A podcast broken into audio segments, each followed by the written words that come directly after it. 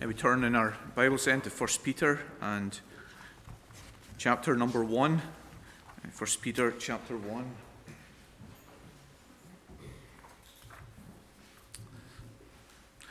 And great to hear the children singing there. And we come to our third description of a Christian in 1 Peter and chapter 1, uh, that of joyful. We're looking at the, the paragraph, uh, verses 6 to 9. And Jay Adams, uh, in his commentary, the American Reformed homiletician and counselor, he entitles this paragraph, verses 6 to 9, Glad When Sad. It's a snappy title, perhaps a little confusing, but as we'll see this evening, accurate. These two emotions of gladness and sadness seem to be contradictory and problematic, but in the Christian's experience, they are often there, side by side, glad when sad. This very real conflict of feelings, gladness, and sadness is constantly brought home to us in hearing of the sufferings of God's people. Michael Bentley, an English pastor who writes a commentary on 1 Peter, describes in his comments in this paragraph the pain that he, as a pastor, as a Christian, experienced in losing his 18 year old son in a car crash. He knew sorrow, he knew the depths of suffering and pain, and yet he recalls the presence of Christian joy.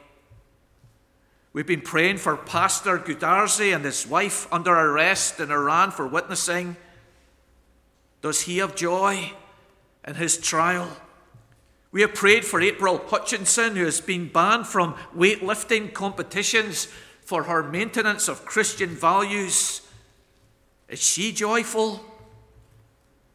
Such deep sorrows, and many like them, are here aligned in the Christian life with deep joy. And reading through this letter, this is a, a constant and recurring battle, suffering, and joy, often found together throughout the writings here. The word suffering occurs 16 times in this short letter of Peter, and the assertion of joy is often close by the recognition of suffering. So here is the third description that the Apostle Peter gives of a Christian in this first chapter. The Christian is joyful. The Christian is a happy person. The Christian, though he may wear a dark suit at times, carry a frown on his brow, smile infrequently, has a deep inner joy. The Christian, knows she may look serious, act serious, and speak serious, has a true happiness. Al Martin had a practice with his wife and three children of asking them each year if there was anything he was doing in the home that annoyed them. Uh, I'm not sure about this, but anyway, okay.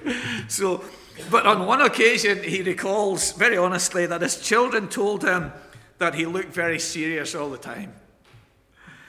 He explains that this was produced by the sheer weight of the responsibility that he had as being a minister of the gospel that gave him such a, a sober experience. But he had, he recalls, a deep joy, a deep joy in Christ. And he sought to express that more in his facial features around his home. So Peter makes the assertion that the Christian has joy in verse 6 and in verse 8 he says, You rejoice. He's going to talk 16 times about suffering. It's suffering is a regular theme in this letter, and yet he says twice to these same people who are suffering deeply and are on the verge of suffering even more. You rejoice. Here is another feature of a Christian. He's a sensitive pastor. He recognizes the experiences that they're passing through. He recognizes the challenges to their deep spiritual joy. Experiences like water being poured on the fire of their joy, or like wind blowing into their faces, or like mud sucking them down. They are suffering and will suffer. And yet, he says, you rejoice. Their experiences will mitigate their joy. Their experiences of suffering will challenge their joy and threaten their joy and sometimes overpower their Christian joy. In verses 6 to 8, he identifies four such damaging, mitigating, and discouraging experiences by the use of the word though. He writes, You rejoice, though. And he's highlighting four things which are challenging that Christian joy which they possess. We use such contrast, don't we? She is at church, though she has been recently bereaved. She is still bowling, though she is in her 80s. So here, you rejoice, though you are now suffering, though your trials are like fire Though you have never seen Jesus, though you do not see Jesus now, we want to examine this sensitive, this realistic, this pastoral treatment of the joyful Christian. Firstly, Christian joy defined, and then secondly, Christian joy defended, and thirdly, Christian joy defended, part two. Firstly, then, Christian joy defined. You rejoice, he says in verse 6 and in verse 8. The Christian is a person who has great joy, alongside of being chosen by God, as we've seen, as being heirs of heaven, as we have noticed, is that the Christian is joyful. And these verses describe the Christian joy. Christian joy is the deepest type of joy. The Greek word means much joy. The Greek word is used only 11 times in the New Testament, and three of those times is in 1 Peter, two of them in this paragraph. Verse 6, you rejoice. Verse 8, you rejoice, and then once in chapter 4. The joy referred to is described as, in verse 8, inexpressible and filled with glory.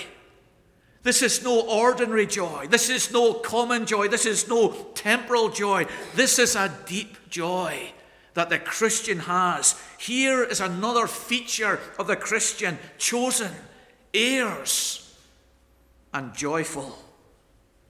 It's not a smile or a cackle or excited butterflies in our stomach. It means extreme joy. It is the word used of Mary when she was told of the birth of Messiah. In Luke 1:47 she said, "My soul rejoices in God my Savior."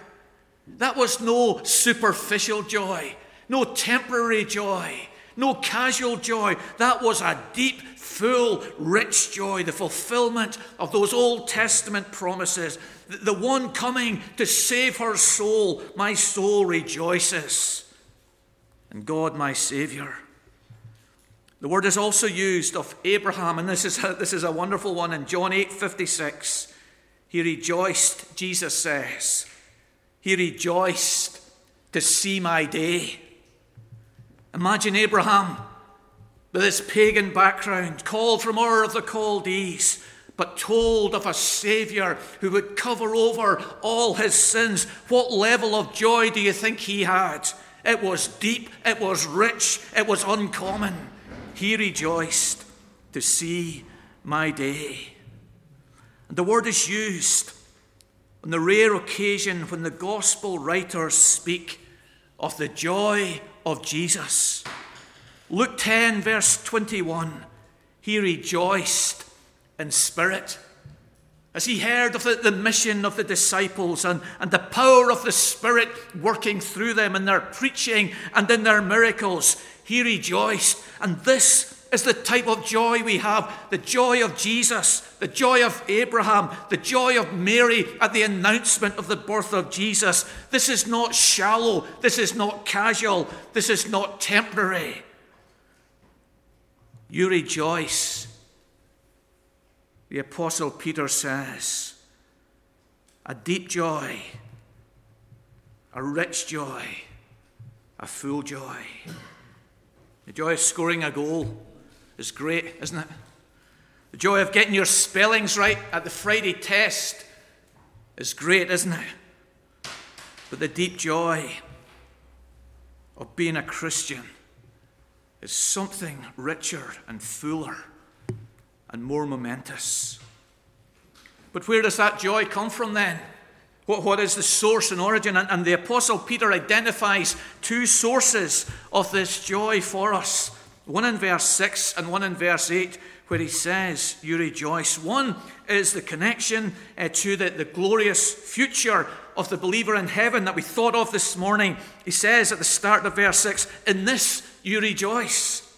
The thought of the life to come, the thought of the salvation to come, the thought of the inheritance unfading to come, that is a prime source of our joy, isn't it? When we suffer, when we're disappointed, when we fail, when we sin, when life is overbearing to us, we think of heaven and the glory of heaven, and this brings to us this uncommon, unearthly joy. The second source of our joy is in Jesus Christ. In verse 8, you believe in him and rejoice, knowing Jesus savingly and personally, and having the assurance of forgiveness is this second source of joy.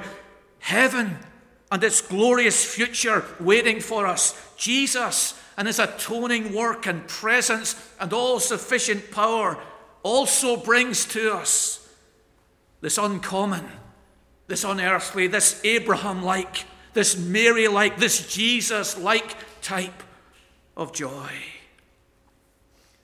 And so we come to this description of it in verse 8 inexpressible and full of glory. What a description! The joy that is in the heart of the Christian. Inexpressible. The only time this word is used in the New Testament, just think about that. The only time this word is used. Think of all the things that the New Testament talks about, but it uses a unique word to describe the joy that we have in Christ. It's inexpressible. It's like the joy of graduation.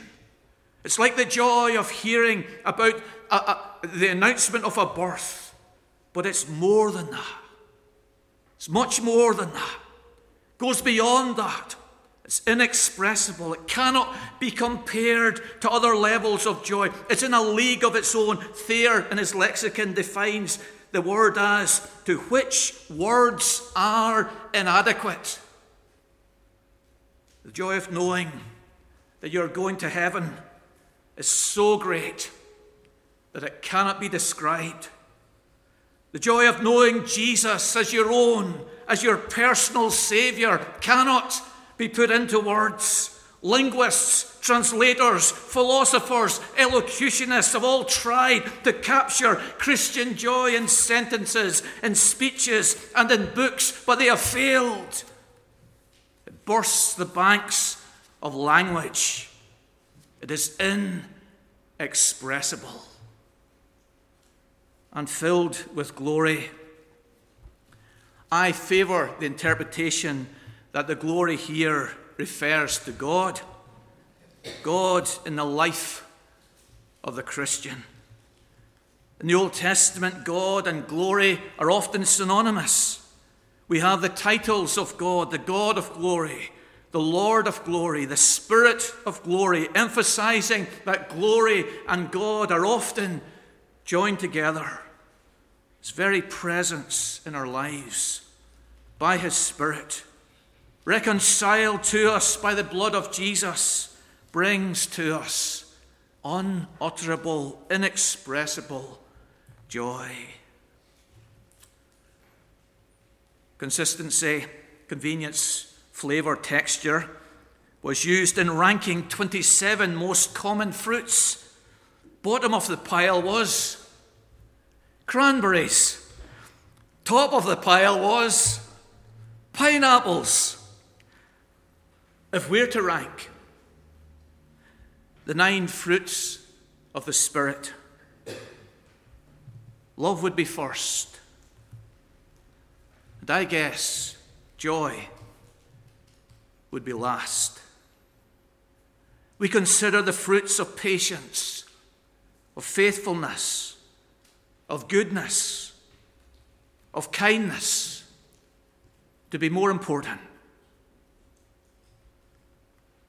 But joy is second in the list of the fruit of the Spirit, indicating to us its importance and significance in the life of the Christian.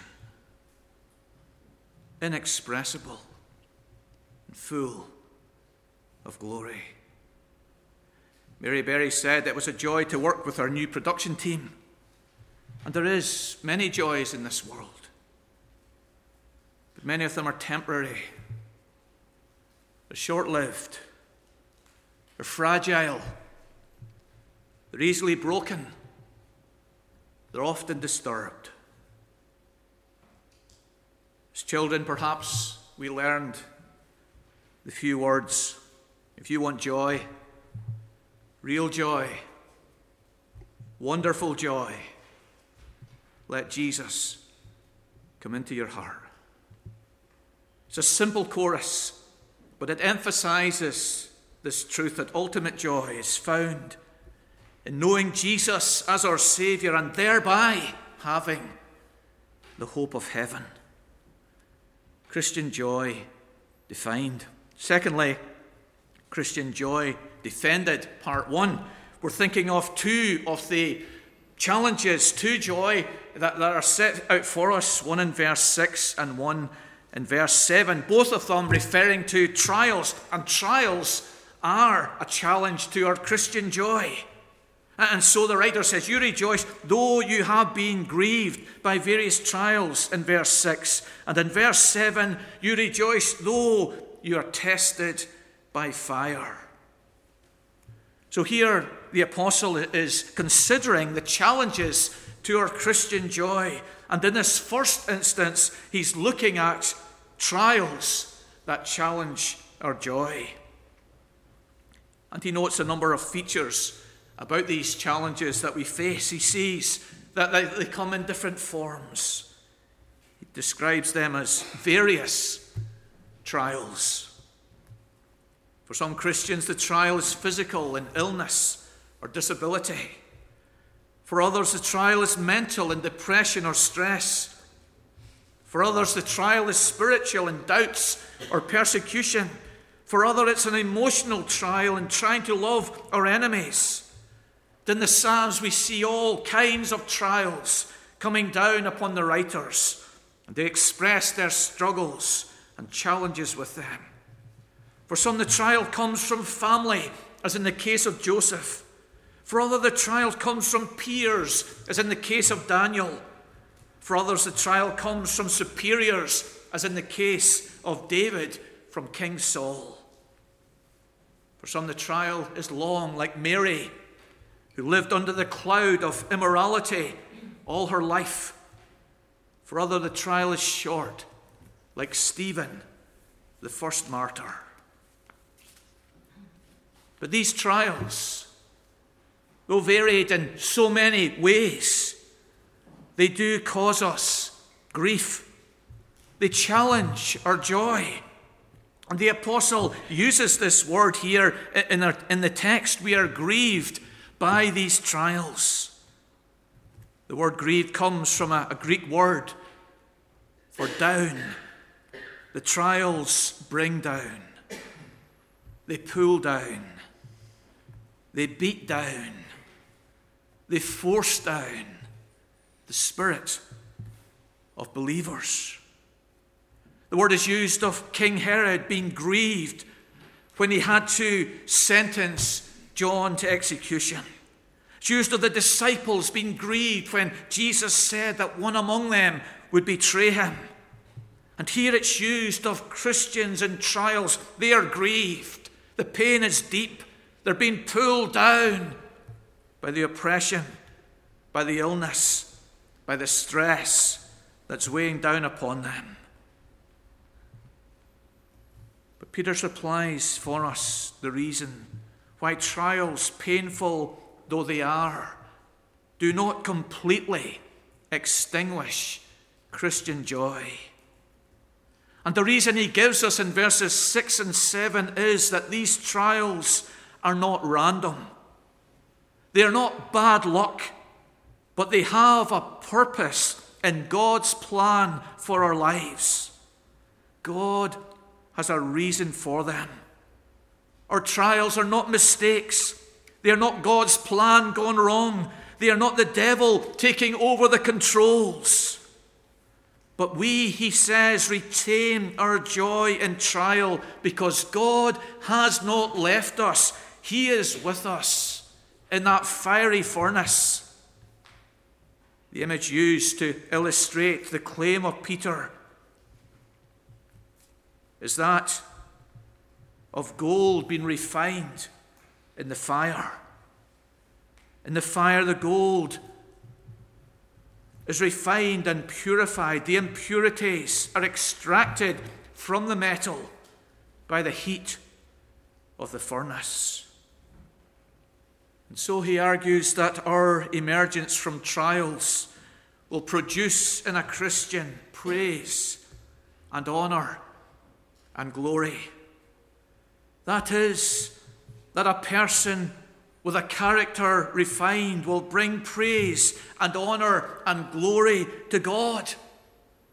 That others will look at us and see God's grace and working in us. They will see His workmanship, His craftsmanship, His refining in our lives, and they will praise and honour and glorify our God. William writes, with some truth, the best in this world brings out the worst in unbelievers. And we see that. A promotion sometimes, coming into money sometimes, success in a certain area on some occasions. The best in this world brings out the worst in unbelievers. It totally tra- changes the person for, for, for the worse. But then he says, the worst in this world brings out the best in believers. And that's our prayer, and that's our desire, and that's our hope. That our trial that our oppression, that our stress, that our illness will bring praise and honour and glory unto God. In our best moments as a Christian, we believe that the thing that has advanced us most as a Christian is our trials. As we've studied others, as we've studied ourselves, that has no doubt been our conclusion.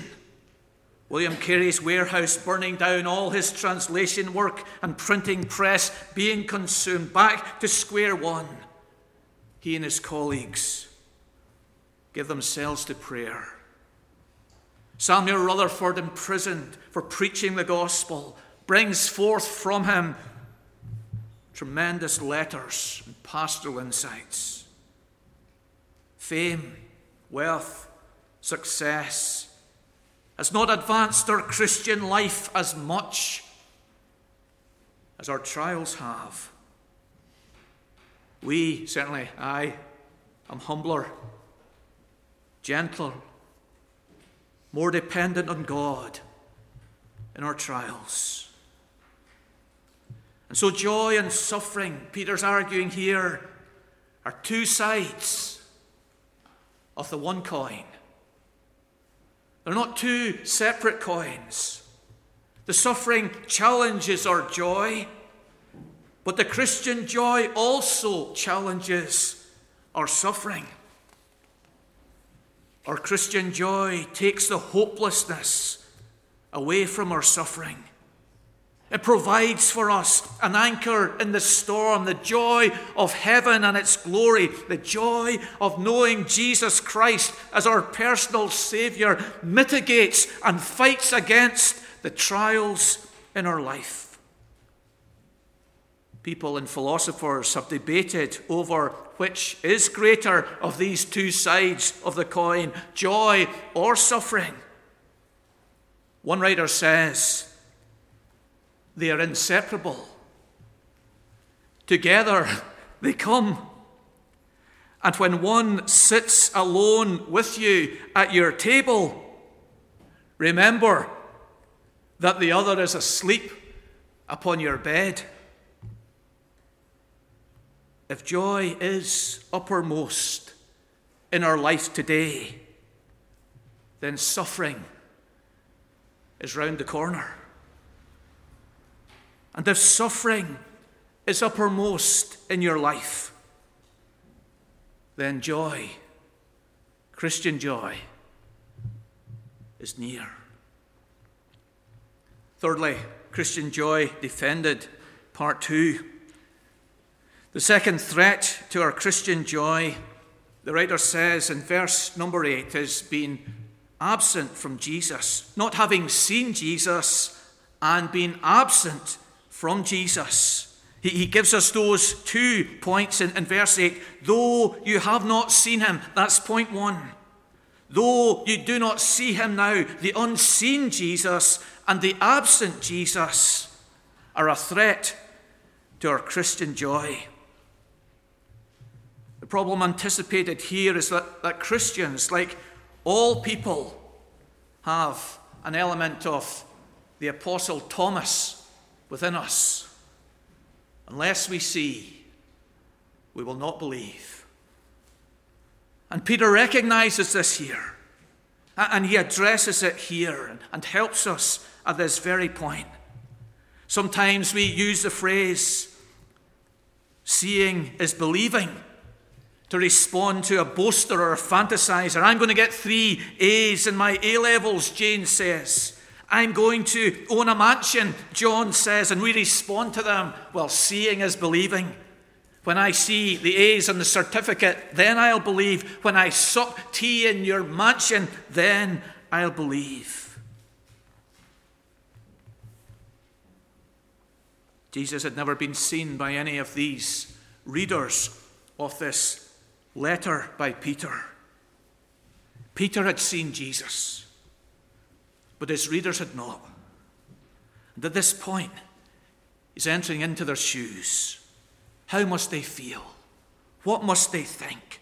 How must this challenge their Christian joy, though you have not seen him in the flesh? Is this making you doubt? And they couldn't currently see him, though you do not see him now. The angels could see him. But the readers of this letter in present day Turkey couldn't see him. And Peter recognizes that here's another set of challenges to their Christian joy. But he sees that the Christian joy is sustained and strengthened even in the presence of these two challenges in, relating to the, in relation to the Saviour in two ways. One is that they love him, the other is that they trust in him. He says in verse 8a, Though you have not seen him, you love him. The Christian loves Jesus even though he or she has never seen him. It's not his physical presence or his beauty that attracts us to Jesus. We cannot see him. It's his love his death for our sins, the assurance of it in the prophetic writings of the Old Testament and the inspired writings of the New Testament, our love for Jesus, our response to his love for us sustains our joy. Though we do not see him, we counter that by loving him.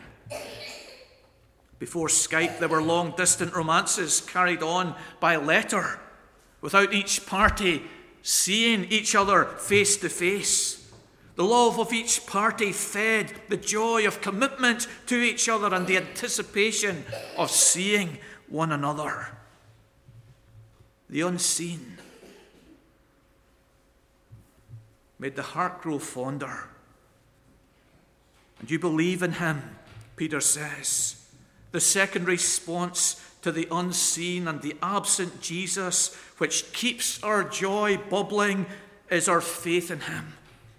Our faith in His love and His salvation and His promises and His return to take us into His presence just as a captured soldier or the hostages in Gaza will continue to trust in their country or their comrades to come for them again, though they cannot see them, though their comrades are absent from them, they continue to believe in their commitment, in their interest, in their ability. So we, though we do not see Jesus now, believe in him and rejoice with a joy that's inexpressible.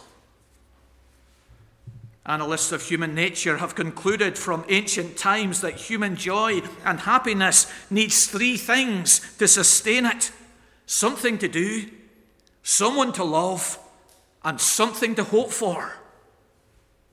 A job that is enjoyable, the love of spouse or family, and holidays to look forward to. Take away three of those things, or two of those things, or one of those things, they argued, and our joy will be diminished. And here Peter is writing about our spiritual joy. And he focuses on two of those causes of joy in us someone to love, the Lord Jesus, something to hope for, the glory of heaven.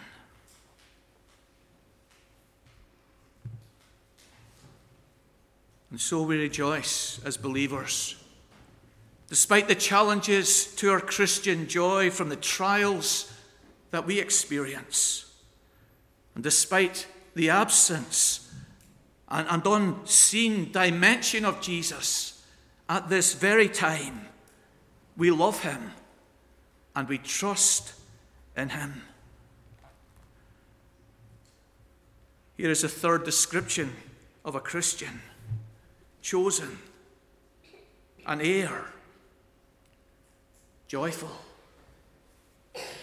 Samuel Rutherford writes extensively on this theme of joy. He studied extensively in St Andrews and, was skilled in his, his abilities and insights. And one of his conclusions was that philosophers considered that we couldn't be full of joy in this world. There were so many trials, so many things to mitigate against that joy. But he appeals to this paragraph and to the assertion that the joy of the Christian is inexpressible and full of glory. And he argues that our Christian joy, compared with the joy of heaven that awaits the believer, is not like two separate buildings Lower Mary Street and our, our church premises here, but rather like two rooms under one roof the Lord Jesus Christ. And in our Christian life, we live under the roof of Christ in, in one room, and we are filled with joy. And when we leave this world and enter heaven, we go into the other room, and we are filled with greater joy.